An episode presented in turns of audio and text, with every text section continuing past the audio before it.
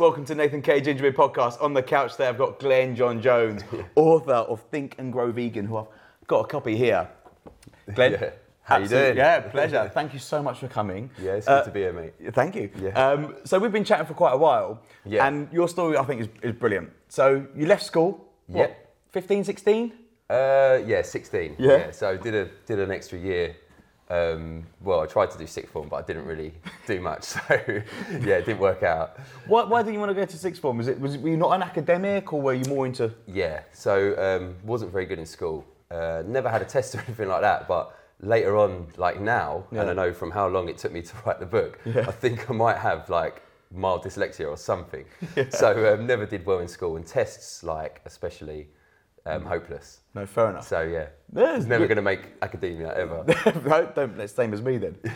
So what happened? So tell me what. So what happened? You left school. Then what was your journey from there? Because obviously Yeah. you've gone into per- you know you've gone into the fitness industry. You've gone into being an author. Take us a little Yeah. bit through your journey. It's about you know once you left school, what did you decide to do? Yeah, so I didn't really know what I wanted to do, to be honest with you. Um, and I thought, because I'm not good with my brain, maybe I'll be good with my hands. Yeah. So I started looking into trades and things like that. But at the time, was really, really skint. So I had to kind of make amends quicker, you know, and instead of going down the apprentice route. So I took something that was maybe the little jump up. Yeah. And started doing like this job, really low paid job, like spray painting machinery. Absolutely hated it. I was like the youngest person there. Everyone was maybe like 60 or something like that. And I just wanted to like go out partying and all the rest of it. I just didn't fit in. Uh, went on for about a year and a half and then went into roofing. Yeah. And it was kind of like all around the country and stuff. But it was like, um, it was more physical. So not creative as Yeah. such. I was just like the boy um, doing all the shit jobs. Uh, sorry, can we spit? Yeah. Yeah, so cool. so it was really shit.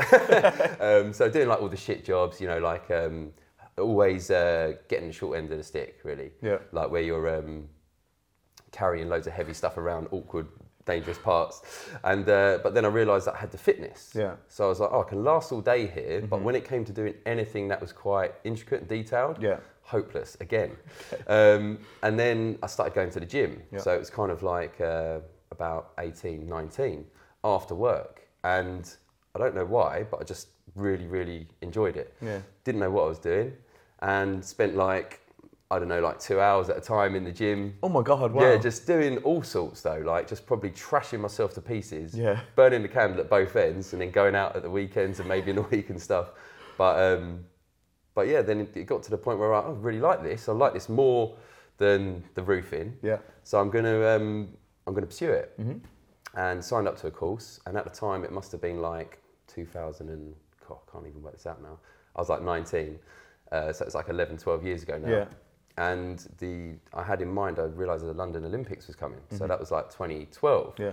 So I had no um, business acumen at all back then, or I didn't even know what the word entrepreneur meant or anything. But I just thought now might be a good time to get into this. Yeah. You know, there was like one gym in my area, two PTs, and So you saw a bit of a gap in the market in a way. Kind of, yeah, but it was only because I enjoyed it. Yeah. It was more like thinking with my heart and Yeah. not with my head. But it was better than better than what I was doing anyway. No, sure. So um, so yeah, so I did. It started a course, and then I actually jumped into this to GNC. I don't know if you remember those shops, No. nutrition shops. Oh yes, I do remember them. It was a black, black and red. Black and red, Yeah. yeah. So I think they've gone under in the UK now, and in America they're franchise owned. Okay. So I started working with GNC as like a um, like a weekend supervisor. They jazzed it up, but it was basically a ten hour a week contract. um, so uh, it's like weekend supervisor. just means you're going at the weekends for five hours each day. And um, and while I was doing my course, anyway, a month later, um, assistant manager got the sack. Got pushed up to that one, which Mm-hmm. Was like 26 hours. So Yeah. three hours are really weird. Um, and that was while I was doing my course. So it was great because it meant I didn't get in debt while I was doing my course. And it was in the industry and it just allowed me to focus.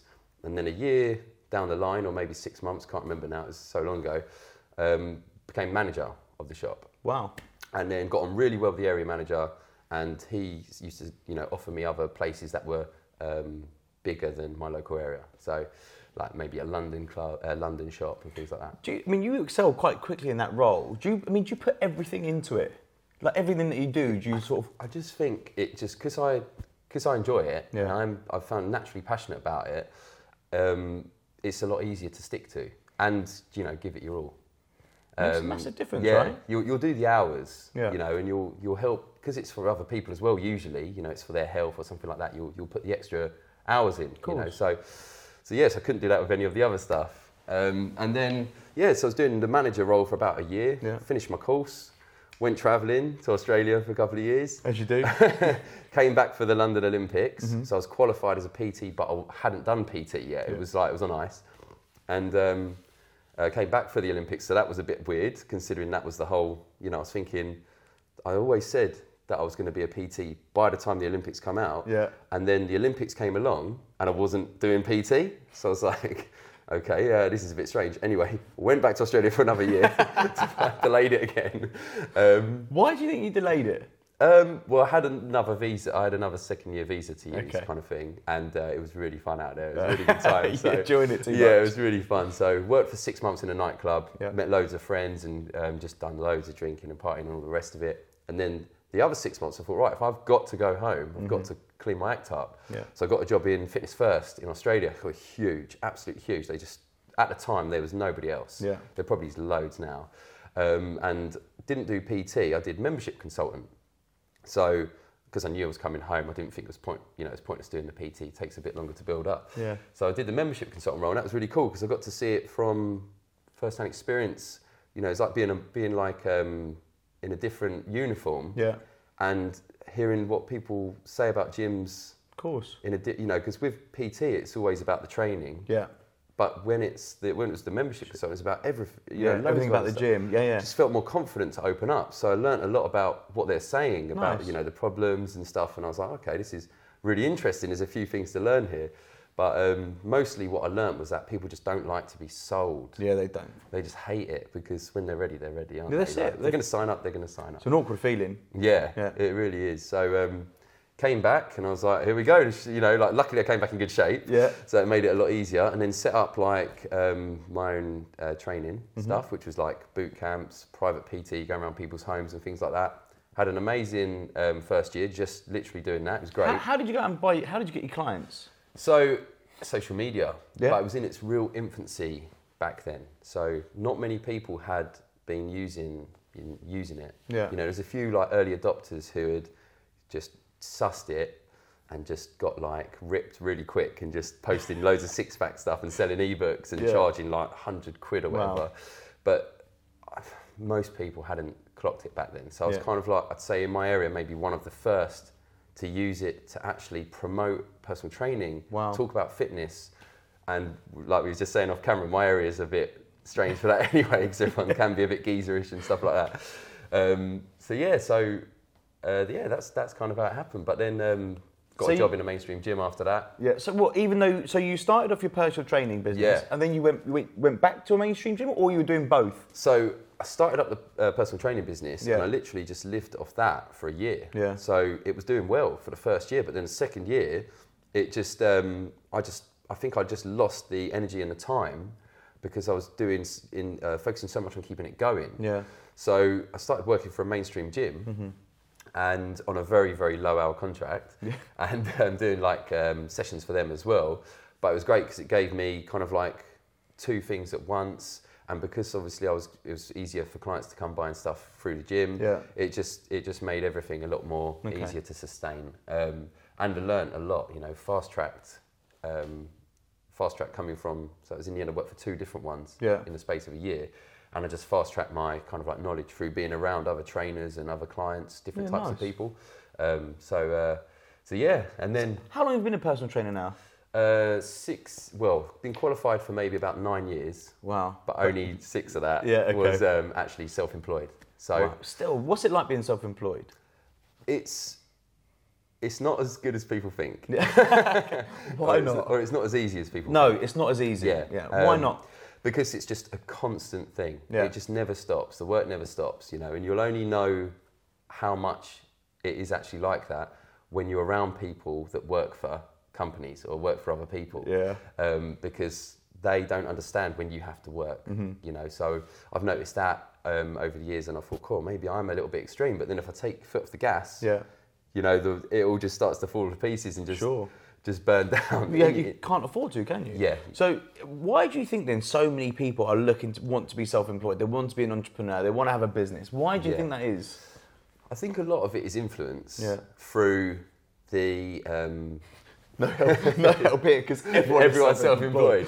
I think a lot of it is influence based on a really kind of like hyper successful group of people Hmm. that make it seem easier than what it actually is. Mm-hmm. It's like you come up with an idea, then you kind of just do something with that, and then bang. Do you think it's those, those those sort of courses? You know, sign up to my course and you can make you know five grand a clear a month Yeah, and sit on your laptop in like wherever. yeah. I've, I've done a couple of them things. Like, Does it work? um, no, it's No, unless you're very lucky. It doesn't work. unless you're very, um, I guess, lucky. You know, Yeah. it is most of it is luck as well. You know, it's like 50-50. You know, you make your own luck through working more, you get more opportunity and things Yeah. like that. But um, but yeah, it's not as um, it's not as easy, especially PT as Yeah. well. You know, because if your books are open for 15 hours in a day from I don't know five till nine, Yeah.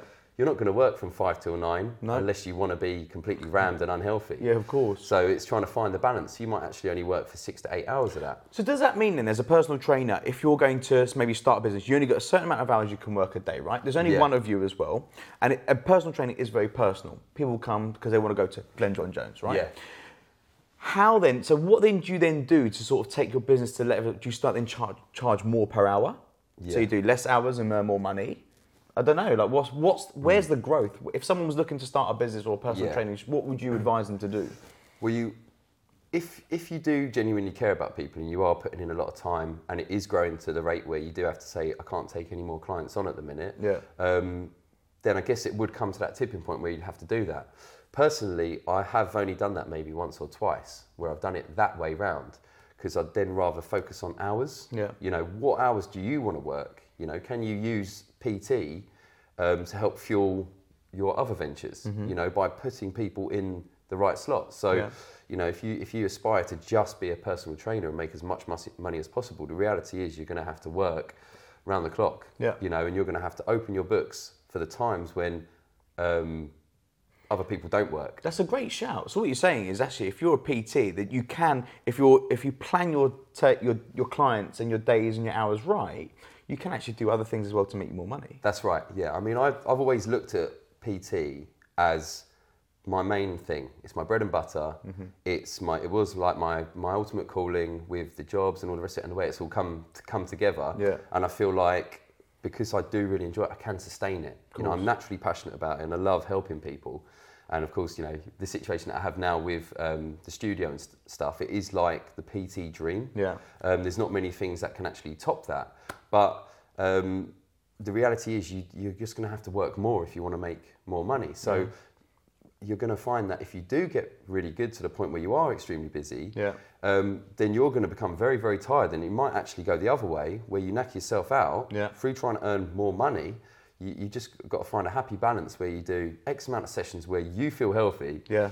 um, and then do other things that can potentially be done on the side that you don't have to be constantly around 100%. people giving it your all because it is knackering if you go too far. Do you think that's so important then for your own self health as well? Like you're a massive advocate of that, aren't you? Like feeling good within Yeah. yourself and making sure your own health and Yeah. mental health is right. Yeah, I, I think in order to find what's sustainable, you have to find what's unsustainable first. Yeah. So if you do too much and you actually, so you're a personal trainer, you're promoting health, like you say, health advocate, and you do too much Yeah. and you become unhealthy, um, what's going on? True. you're work. living the you're not living the life. You're No, not of you're not not. walking the talk. So um, so you, you obviously you need to find that point first of all. If you're lucky enough to get to that, because PT is tough. Yeah, it is. You know, and I've had to rein it in, and I've been the other way around where I've had to push so hard Yeah. to just keep my head above water, and then I've had to rein it in, and then sometimes it's up, sometimes it's down. That's just what it is. I mean, PT used to be such a glamorous job. I mean, back in the early 2000s, it was like, oh my God, wow, you're a PT. and now it's like, yeah, I'm a PT. Yeah, Like, yeah. Is it, is it still glamorous? Is it still, you know, is it still something that you, you're, you're really, people are really proud about? Like, I'm a PT. I think I think so. Yeah. I think so. Um, I saw a study recently. I think it's the last couple of years there've been less PTs um, actually qualifying and doing it. So there does seem to have been a tipping point where there was just a mad influx Yeah. over the last, you know, maybe three years ago, four years ago, like probably the the insta boom when everyone Absolutely. realised you can do, you can sell your services through social media. Yeah. you For know. free. Yeah, Yeah. yeah, yeah, it's amazing. And um, and I think that's kind of there was a mad spike. Yeah. And I, I just, knew- I didn't even know half of the PTs in my area. You know, and before that, I knew everyone. Yeah. You know, and I'm kind of like matey with 99% of them. You know, um, so it's a bit strange. And then all of a sudden now, it's gone back to how it was, where it's reached that tipping point Why- of supply and demand. Why do you think that is? Why do you think P, why do you think there are less PTs? Do you think it's lack of space to train their client? Do you think it's I mean, because rents are so expensive, right? So if you come into central London and you want to sort of build up your own personal training business, you want to train a client indoors, you have to pay a thousand pounds a month minimum rent. Yeah. Um, I mean, you know, I set up PT Workspace, Yeah. which is all about flexible, affordable rental spaces for personal trainers. But why do you think PTs are not coming to the market as much? Why do you think? I think, mate, and this is completely honest, Yeah. that PTs have got the shitty end of the stick for so long. Yeah. You know, they're dealing with a lot of emotion. It's an emotional based business anyway. So if someone's not up for work uh, training, Yeah. they won't bother. You know, and then the PT doesn't get paid. Yeah. So it's actually hard to survive and get by. Um, but then if you work for a mainstream company, Mm-hmm. um, then you are in a shit sandwich between the members Yeah. and the managers. Yeah. And you're in the middle, you're working your ass off for literally minimum wage. Yeah. Some of these gyms now, they don't even pay you a wage. Wow. Um, because they'll get you doing certain things for certain hours, you know, when you first start. Yeah. Um, which is kind of counterintuitive because then you're not actually able to build relations, like massive relations No, with people by promoting your services and it, it can devalue. So It is crap working for the big gyms. yeah, and if someone's had the bad experience, like everything in life, you know, you, you're not probably not going to go back to that and drink No, from agreed. the same kind of well, are you? You're going to go and um, you're going to try something different. So a lot of PTs that I know that got into it maybe the same time I did, Yeah. that had a bad experience, they became estate agents or recruitment consultants. You know, it's still that face-to-face thing because Yeah. they're confident people and well presented and things like that. But um, but just completely put them off the industry. Yeah, I bet. hate it. Yeah, I don't blame them. Yeah. So it's gone from being a PT to Yeah. writing your own book, being an author of you know Think and Grow Vegan. What is the book all about? Tell us, tell us about Think and Grow Vegan. So, uh, this book, funnily enough, came around off the back of um, PT. Okay. So, when I, I had a lot of injuries when I was about 21 years old. I had a really bad back injury and I'd done it from squatting in the gym. Funnily mm-hmm. enough, I was warming up. That's the irony. Wow. So, I was warming up and I was pushing it too hard at the time.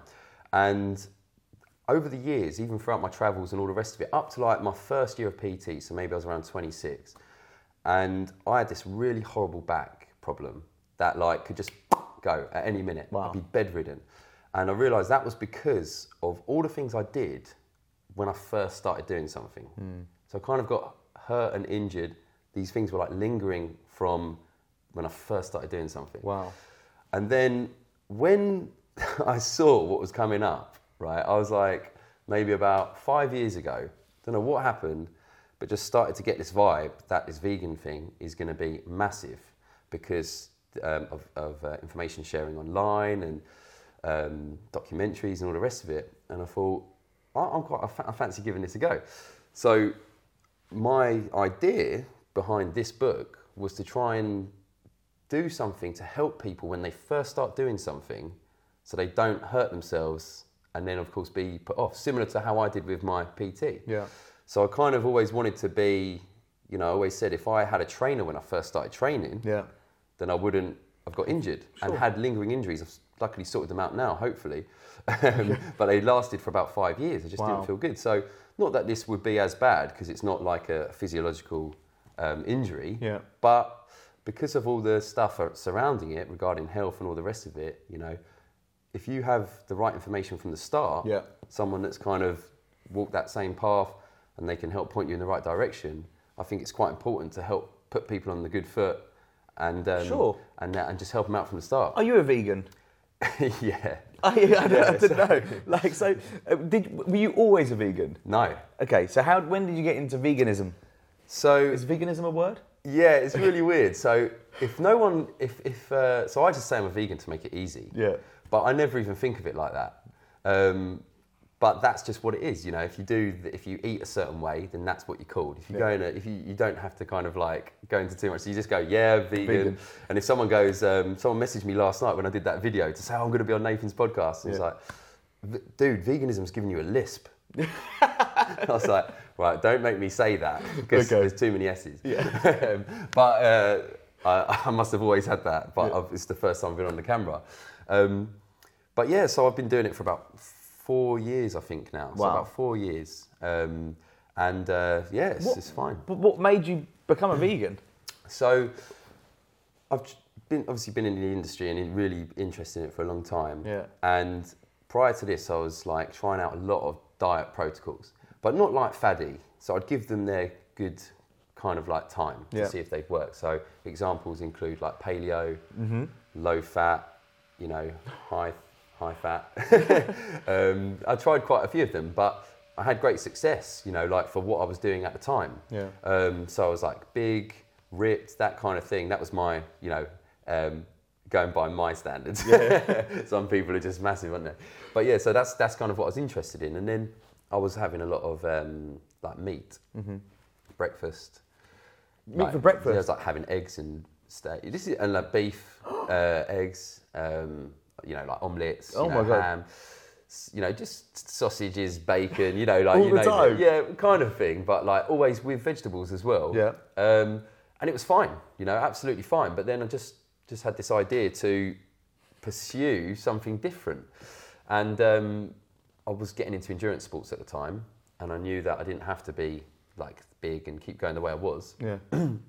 So I started like doing a bit of research, and then I realised there's some like really successful um, endurance athletes that do um, that do the plant-based diet. Yeah. So I thought, right, I'll give give it a go. So it's not for ethical reasons, not not to sort of save the world or save that was kind of like the thing that got me interested in it in the first place. Okay. and um, that all the other stuff kind of came along, you know, as it as it went went went along. Yeah. Um, but I do like the more you look. It's weird because when you're just kind of like doing your normal thing, Mm-hmm. if you're not following these places or if you're not looking for this stuff, Yeah.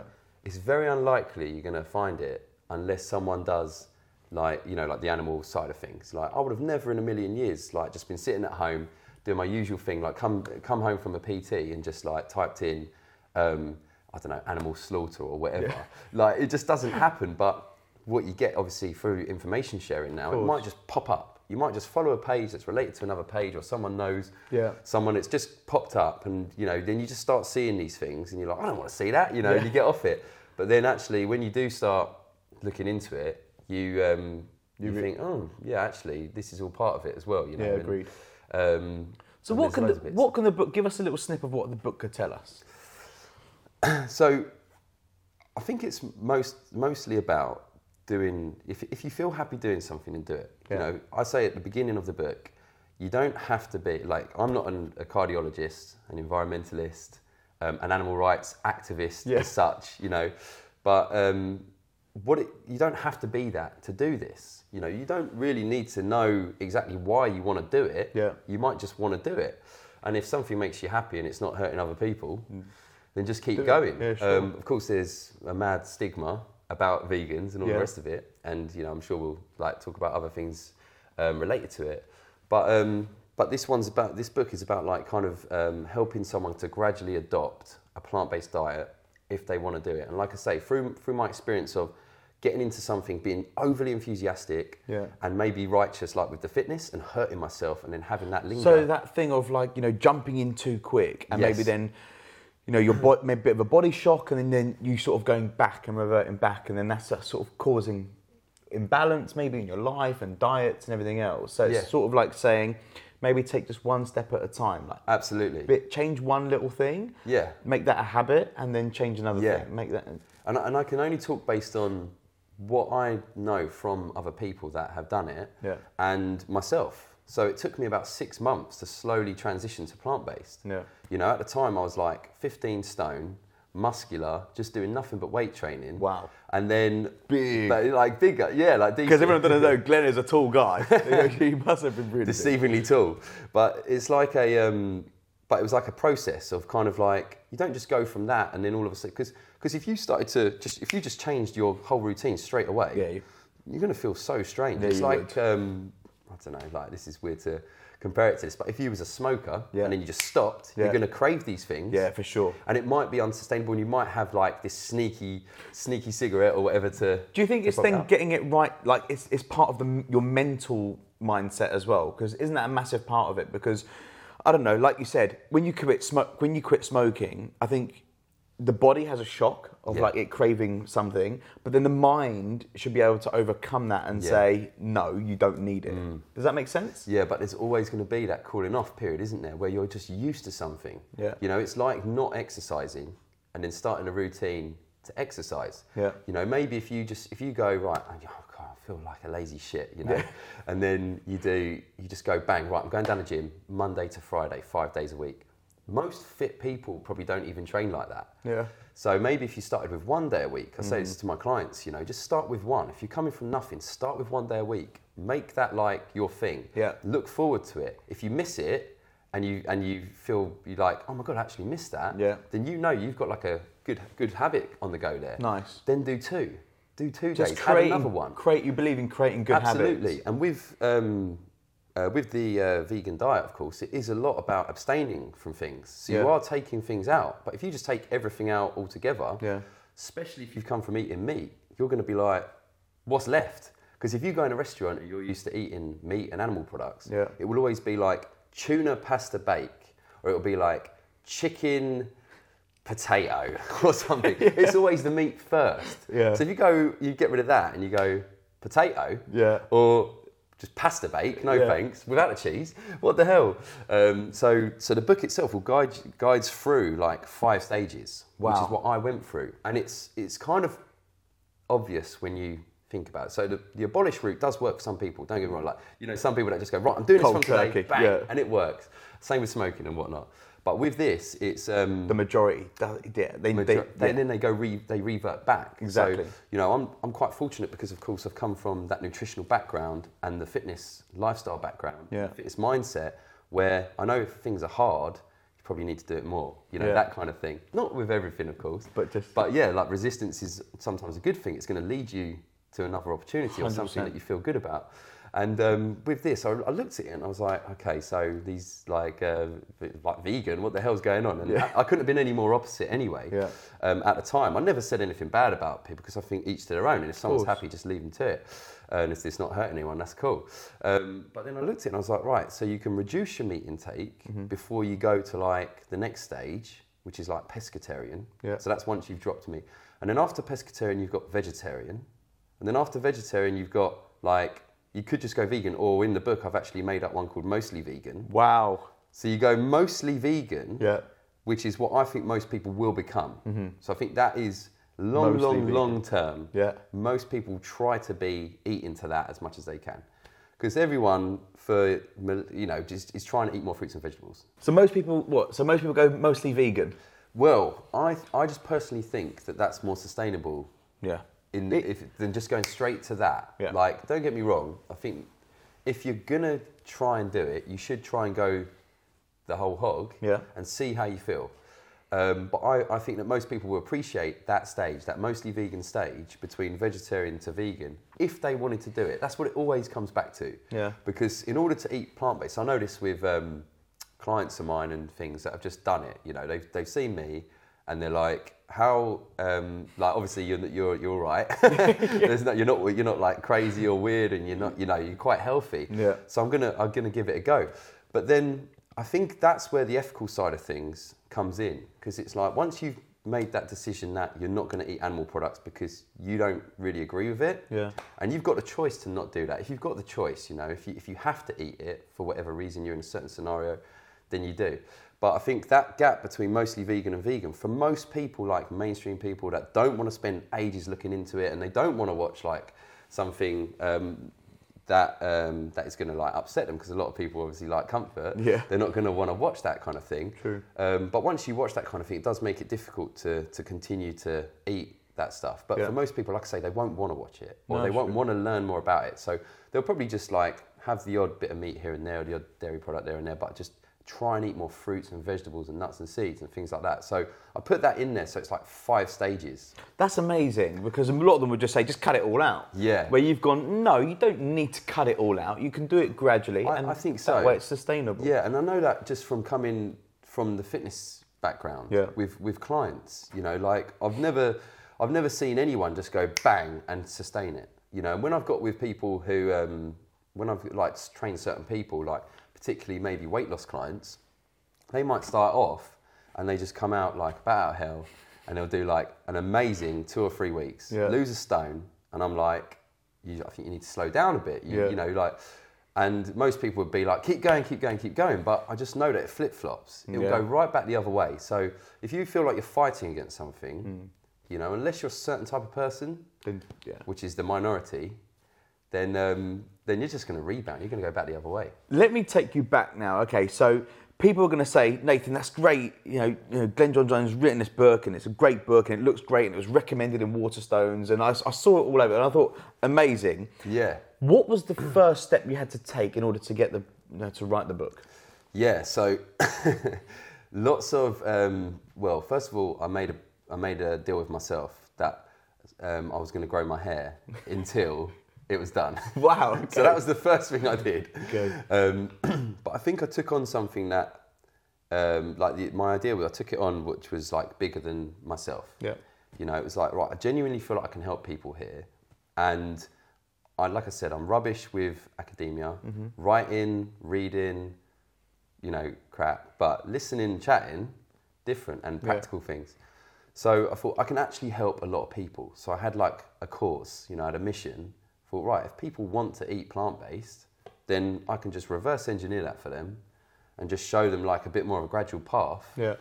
so that they don't feel like the pressure to, to just do things like that or just be the be all. No, fair enough. Uh, Did to you have someone write the book for you? No, so I did it all myself, Wow. except for the uh, back end of it, where I got an editor on board.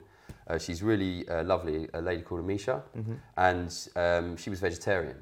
Like, not that that mattered, but it was just so happened to be that way. Um, so yeah, so the, the idea came from that, and I went on a book writing course. Wow. Um, but about six years ago, maybe, when I first got back from Oz. Mm-hmm. And I went on a book writing course, and it was like a three day course. And it was an upsell. It was a free course up at like um, Heathrow.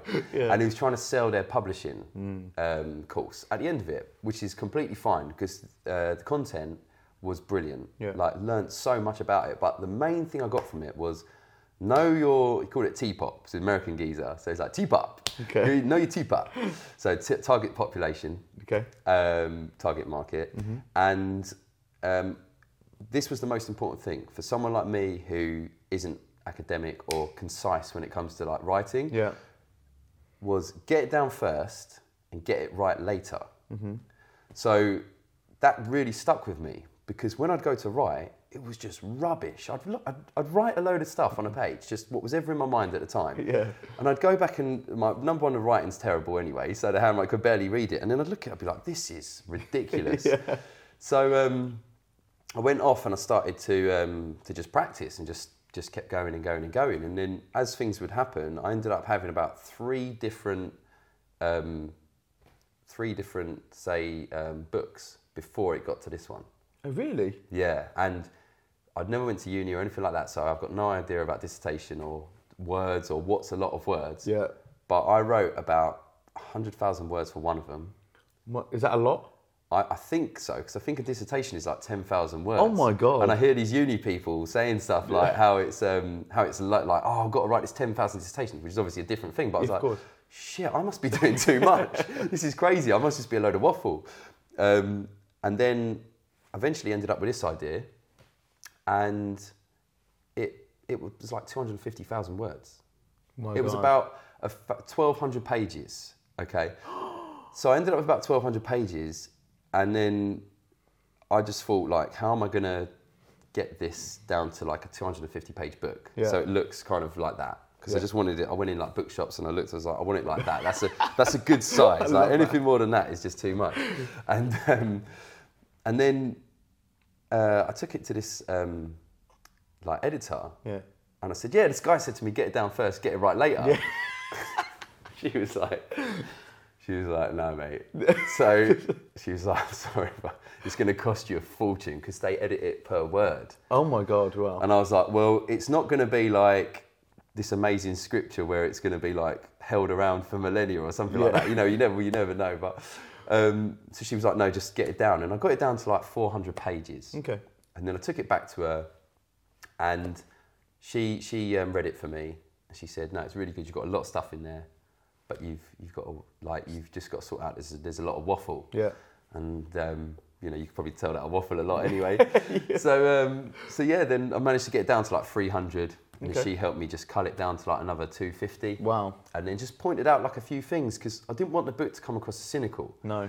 you know like there's there's a lot of like uh, eggshells if you if you with this stuff because I wanted it to be for like people I guess that are interested in reducing their meat intake. Yeah. I didn't want it to be like just you open the book and it's just like boom knowledge Yeah, was- or just like It's too much. It's all scientific stuff all the time. it is, mate. And to be honest with you, like I think it's fantastic, like that it's there. You know, like everything, the fors and against, it's just amazing. It's there if you want to go and look into it. Yeah. Um, but for most people, it's just going to go. Yeah. And there's a lot of books that says about how to go vegan and stuff like that. And I read them, like, and I looked through them, and I was like, oh, this is cool. But they're kind of like um, either like an infographic Mm-hmm. or a just like a really quick kind of question FAQ kind of thing. Yeah. So I was like, how am I going to guide people through this process that's actually readable? That's how I ended up with 1,200 pages of just pure waffle. Wow. Because it's like, how am I going to be able to have a story? Yeah. You can read a story, relate to the person, and then, but also learn like what I did with um, one of my friends. So it's actually like my uh, design, the designer's like graphic designer. So I got a really cool guy called Radim. His um, his uh, wife, she's she said to me like the stuff you want in that book has to be able to um, be in a pub quiz. Because it's the kind of stuff that you'd learn and Mm-hmm. Yeah. tell your friends about Yeah, down the pub. So it's just got to be short and sharp. And they can find that in the book. Yeah, Yeah. so it's, it's like it's like pub quiz kind of stuff. Not, but it's not the whole way through. No, of course. So you might actually read like like so the, the way it works is like a story. Yeah. Is like um, one part of it. Then you've got a misconception. So the misconception might be like all vegans are ill, get ill all the time, or whatever. And I've tried to make it quite funny and jovial and all the rest of it. So you read one story, Yeah. and then there'll be a misconception that ties into that, and it just it goes through that the whole way through each stage. Yeah. So there's enough to learn from it without being righteous or cynical or um, or being over the top with I the like facts. So it's like pub quiz. So where can people buy the book? So it's on Amazon. You can get it in Waterstones. That's it. Um, Waterstones. Yep. yeah, so it's only in the bigger Waterstones at the moment. Mm-hmm. Um, I've been into a couple, like, um, and they say that they're in. I think it's like uh, like more central, like Kensington, Trafalgar Square, Piccadilly, stuff like that. Uh, Foyles, I think, doing it as well, like Mm-hmm. big Foyles. Um, WH Smiths, Blackwells. There's loads. Um, it's all on my website. Yeah. And then weirdly, my distributor's been able to get it in all of these places overseas as well. so it's in like South Africa, Poland. Amazing. Um, I don't think it's been translated though, but it's in like South Africa, Poland, uh, New Zealand. Um, Well, they speak English. yeah, that's fine. I think they do anyway. Yeah. It's got more of a twang in it. They just added like the odd little bit of slang in it. but yeah, it's on the website. No, amazing. All right. Well, I've got some questions. Yeah. Um, so there's one I'm going to skip because you've already mentioned that, and it said, "How did you get about writing the book?" So we know about that's about taking the steps and making sure you start off right, Yeah. which I really liked. Um, have you always been a vegan? No, so I'm 31 Yeah. and I first started it when I was like 26. And like I Okay. say, it took me six months and then to, to transition slow, exactly how you read it in the book. Yeah. And then, um, and then, so yeah, it's been like four years now. So four years. Do you feel better for it? I mean, genuinely feel better. For it? Genuinely, yes. Yeah. But because I'm like so into the training and like goal specific training, it's it ties into what I'm doing. Mm-hmm. So it really, really helps me with endurance sports. Really helps me, and it genuinely feel like maybe because I'm fitter and I've lost weight as Yeah. well. Like I'm not 15 stone before and tighter. Yeah. I'm kind of like you know like um, 13 stone now, and but obviously over a space of four years I got to this. I'm very fit, so my energy between the morning and the night is so much better than before. Wow. So much better. Okay, good shout. Um, Selena, who actually is up there, Selena Bond. This one. Yep. Yeah. She has asked, uh, why Yeah. eat animals when we don't have to? Uh, why do you think some people still don't get it? because they haven't seen it. Yeah. Like you can't, you can't be, um, you can't berate these people for the fact that they haven't gone and looked into it for themselves. Sure. Because everyone's got stuff going on in their lives, and you know you need to be able to just like help people when they want it. But of course, there is a massive resistance against the vegan movement and plant-based diets overall. Yeah. And that's what makes it so confusing. So it's a bit of everything, but I think that's what it comes down to. Like with the book, I said, you know, I wouldn't want to work with a client unless they wanted to work with me. Yeah. You know, I, I'm don't, I don't want to convince anyone to do anything. Like this book is here. If you want to like go plant-based, if you want to do it, Yeah. being the key word. If you want to reduce your meat intake, maybe go further, get to like a certain stage and stop. That's cool, but um, most people just haven't looked into it and they haven't got that motivation to look No, into that's a good it. shout. Um, true, unless it just pops up. One Yeah. day they just boom. I watched a documentary called Earthlings. Yeah. Earthlings, yeah. And well, don't, Don't word of warning. I wrote it in the um, in the book, Mm. but that's what just reinforced everything to me. I was like, without overcomplicating the science, Yeah. without overcomplicating the health, you know, and the fact that I live in London, you know, like I say, it's different if you're on an island, you're stranded on an island, and you're never going to get, in you're cast away, and you've, Wilson, you know, it's probably like that. Um, it's different, but. Um, i- i- if you're in that situation, it, it- it's obviously different. But if you if you watch this stuff, Yeah. like as a human, it's like, and you're emotional. We're precious little flowers, aren't we? We Yeah, are we precious little flowers. We see something, oh, I don't like that, or if something doesn't go your way. And this just really got me. And from what I can see when I've done a bit of research, it's got a lot of people. There's a lot of gore in it. It's blood and guts. Yeah. But it's kind of exposing that industry. And and um, yeah, it's really raw. This is like pre-Netflix Oh, wow. kind of days. Oh, we're gonna talk so about it's that in a really raw, but yeah, mate. Um, but yeah, Earthlings like just did it for me. So if you if you see it, it's just really hard to keep eating meat. really hard. Um, she also asked, why do you think some people or the rest of the world have not gone vegan yet? Is that just because they're not haven't been educated or haven't seen enough to sort of make a decision? Um, so I think I think that a lot. mo- So Western um, culture Yeah. is of course like very very meat heavy. So like US, UK, Australia. Like I think I think Oz might have the highest meat consumption. I don't know. Don't quote me on that, No, but I think I read something like that. A lot of barbecues. Like Yeah. obviously I lived over there, so it might be true. But um, then you look at other, but they're like obviously very rich places. Mm-hmm. So when you look at like around the world, there's a lot of places that don't actually eat that much meat. They can't afford to eat much meat. Mm. It's just not. It's not as practical. Um, but now other countries, developing countries, are getting richer, so they're eating more meat. Yeah. You know, so it's kind of like they're they're doing what we've kind of done, which is like, well, you, if you're successful, this is what you do. Yeah. You know, and that's just the culture. So I, I don't know how it's going to go like elsewhere, but I think what's very interesting in in um, like say the UK and America and stuff like that, as country as these countries are getting richer, we're doing the opposite. We're Yeah. actually going more plant based. Yes. We're eating less meat as we're getting richer. It's really it's really strange. Yeah, it's strange. Um, but yeah, so I don't know. I can't speak, but like Southeast Asia and things like that, they, they eat a lot of, a so, lot of um, plant-based food. no, fair enough. Uh, so Ben's asked, how do you live without a steak? Like, Yeah, yeah. Well, all of these things you think you can't do Yeah. until you've done them. Yeah, absolutely, Um, yeah, so there's a lot of things like that, but um, steak don't really miss. No. Uh, when I first started doing it, there was no like mock meats. Now that is the biggest boom. Mm. Oh my God, yeah, so like crazy. that is just going off. Like it's huge. So you can get stuff like that, but if you look on the back of some of that stuff, yeah. it's, it's, it can be quite processed. But it's a treat. You Yeah, know, if you like that kind of stuff, you know, you could get a burger that was like a bean burger or with beetroot or they put chickpeas in there or something, but it still looks like a burger, still Yeah. tastes amazing. Or you can get like a mock meat. Would you one. say that that was a treat then for you if you were going to have something like that? Not as a, wouldn't live on it every day? Personally, I eat, yeah, like I would say it is like a treat, Yeah. definitely. I mean, like nowadays, it's so much easier. Like in the space of four years, five years since I started doing, looking into it and going now, um, I was, a, I ate a lot healthier about four or five years ago Wow. because didn't want to. I was like trying to be too perfect anyway. Um, but now it's just the fact that there's just so much more convenience. Yeah, you know, of most course. of us eat for convenience. Yeah, that's a good shout. There's a time. Um, what's the best piece of advice you have received, apart from listening to my podcast? Um, in anything or vegan? no, I, I think it could be anything. Well- so if, if there was something that resonates with you, you think, oh, that was Yeah. a great piece of advice.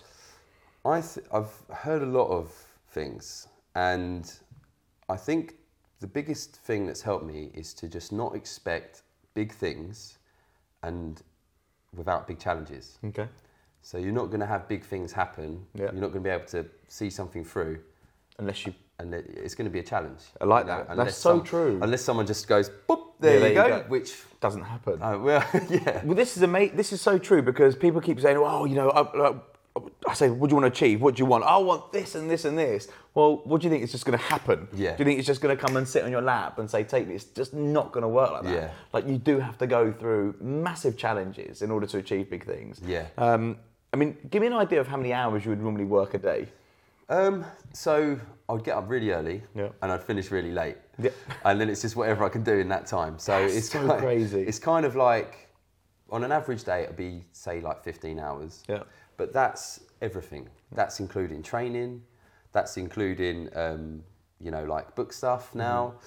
That's including studio stuff. That's including um, like uh, personal training. Yeah. It's, it's every, that's yeah. everything, you know. a But long um, day, though. It is a long day. It is a long day. Gives yeah. you a couple of hours But to- obviously, not every day's like that. No, fair you know, enough. Some days you'd be a little bit more unproductive than others and, Yeah. and things like that. But And on, on an unproductive day, do you sort of feel guilty about it, or just think, "No, I need that sort of."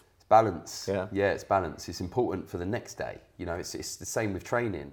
You know, if you, you can't be in the red zone every single time you train. Yeah. Because the next, like, if you leave the gym crawling and you call out the gym, you are not going to be looking forward to the next time. No, you're not. But if you leave with just that little bit more, where you go, oh, I could have done a little bit more then, the next time you come in, Yeah. you're going to have a lot more enthusiasm. Oh, it's a good. sh- That's not a bad shout. You're going to be you're going to be going you're going to be boffing back in the gym and you're going to be really up for it. Yeah, okay. Because you know that, that you just didn't give that last little bit. Yeah. And if you can be disciplined to just you know just push every now and then. Yeah. Um, as opposed to all the time, I think you get better results. I like that. It's like Okay. balance. Um, if your house was on fire, what two things would you run back in and get? Oh no, there's no one's ever asked that. Mate, I'd just leg it. You wouldn't grab anything. I don't know. no dog, cat. I haven't got any um, pets. Mobile at the phone? moment. Uh, oh yeah, phone. Okay, Oh, yeah. That's okay. kind of always just stuck to me anyway, so I didn't know if that counted. No, probably like phone and laptop. I guess. Phone and laptop. Yeah, all just right. phone and laptop. All right. Yeah, that's funny. that's weird. I've never thought of that. Um, who would you play in the movie of your life? Or who would sorry, who would play you in the movie of your life? Oh man. Tom Cruise is too small. Oh man. Sorry, Tom. These are good questions. Did people ask these, or did you come up with these? I come up with this one. Ah, I'm gonna say. Oh, it's really tough. It's really tough. Do I? Is it at the end of my life? or is it? Like now, at now, who who would play you? Oh man, that is a really good question. Do we come back to it? Yeah, let's come back to it. All right. If you could eat any meat, what would it be? Now, yeah. If you had to, not Had- Yeah. If you had to. Oh, I don't really think I'd like. If I really had to, it would be because I had to. Yes. And I wouldn't. Not have a- because you want to or you No. like it. Nothing to do with that. Because Yeah. that's that's not fair. Yeah, so but if you had to, Yeah, like someone said, like, got, you're gonna die. Yeah. The world's gonna end. You saved someone's life and you had to eat some meat. What would, what would it be? What was your meat before? What was your favourite meat? Well, I say in the book, it's the, it was chicken fajitas. Oh, so it was chicken fajitas. Yeah. It was my mum's chicken fajitas. Yeah. Um, but I did do that. You know, Yeah. Hmm. like I, I did try them, even though I'd stopped eating. Ah, nice. You know, there, there's a little story in the book about it, but I just didn't. I just absolutely hated it. Ah, fair absolutely hated it. But So- you would have gone back to a chicken so, yeah. if- yeah, worst So- case. Right. So all right, fair enough. Absolutely so hated all it. so we'll go to quick fire later on. But Yeah. what, are you, what was your you watched the Game Changers? Yes. I take it. What was your, what's your thoughts on that? Is it very one sided? Because I'm going to challenge Yeah. you a little bit. Like, is it Yeah. one sided or is it? Do you think that's spot on? I think it's like documentary goes to Hollywood. you know, Yeah, okay. You've never seen a documentary Yeah. like that. You know, that is it was uh, done by like James Cameron. He's made like a lot of epic films and things Yeah. like that. That's why it's different because it's not just a documentary. No, it's not. It's It's a- it's like a film. You know, Yeah, it's, is. it's done like a film. And I agree. Like what you're saying is like it would come across as one-sided, but Hmm. it's a documentary. You know, it's not a randomized trial. And if you wanted to go and do this with every kind of film or every ever, every study that comes out, Yeah. you could. You know, so I think if people watched that film and they liked it, then that's great. Some people are definitely going to be coerced to try a plant-based diet because of it. Yeah. And by coerced, I think maybe inspired. Maybe they've already got that lingering thing. If someone's already got like a barrier there and they're like, no, vegans are dickheads, they're annoying pricks, then um, I'm not going to do that. Do you know what I mean? Hmm. Then that's fine. Like that's absolutely fine. But some people have probably already got that little seed kind of like planted, like, oh, I'd like to try that one day. Hmm. They've seen that, and then they've gone for it. Do you know what I think it is? I'm- I think watching it for myself, and I'm a massive eat, meat eater. My wife will Yeah. tell you. I watched that and I thought, do you know what? I could definitely cut back. There's no harm in cutting back and reducing the amount of meat that we eat and the amount of dairy that we eat because I know that it's not good for you. Yeah. And I know what I say. Moderation for me, Mm. like in my moderation, I eat too much. But if I cut down and had my own moderation, Yeah. I think that'd be a, a good start. Yeah. And I think what your I think why your book is so good is that it says, look, don't just jump and do it. Yeah. Take one step at a time. If you know that it's right, you get to feel the changes, that little tiny change, and you think, I'm doing the right thing. Yeah. That's where it's so powerful. And that's why your book is so good because it Yeah. says, don't jump, just one bit at a time, step by step by step. Yeah. And eventually you'll Yeah. see, yeah. And I mean, some people don't see meat as unhealthy. Yeah. Hmm. Some people see it's healthy. You know, like a lot of these um, things. I've watched, I love the for and against. You know, because of the fitness industry, I'll say one thing's good and someone say it's crap. Yeah.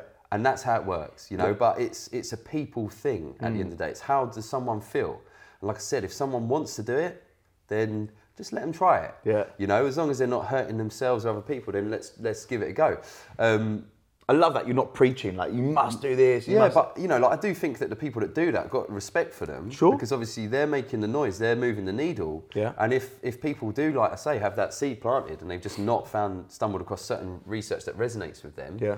then you know it might help them to, to do it and they they'll feel happier about it. But but yeah, I mean, like for every four, like in the fitness industry, nutrition is the biggest minefield of them all. That's why I ended up with 1,200 pages before I just cut it back. But um, it's like for every kind of like study, you could like someone could come up with a meat study. Yeah. Meat's amazing for you. Meat is the best thing in the world. Yeah. Eat this. It's going to give you. It's going to give you everything you want. But then, if you want, you can do what these people are doing to the game changers now, and then they'll find something that debunks it. Yeah, absolutely. They'll find, and it, and There's just, always a way. It just goes round in circles. I'll never forget foam rolling. when I, I stopped reading like these, I signed up to all these newsletters. When I first came to personal training, I was like newsletters. I signed up to all these cool gurus things, and I swear in the same week, I think there was about three or four of them. One of them said foam rolling's good. Someone said it's a waste of time. then this person said this. And there's like What's your thoughts? um, foam rolling? Yeah. Uh, just if you really feel like you need to have a little massage in the front of your legs. That's it. yeah, yeah, the back of your legs you could probably do better. Yeah. Someone get someone else to have a massage. Yeah, absolutely. But yeah, uh, Fair enough. so, yeah. All right, some quick fire questions. There's not many. Uh, morning or night? Uh, morning. Quick fire, yeah? Hot or, sorry, slow. It's a slow fire. Sorry, mate. uh, hot or cold? Uh, hot. Pizza or burger?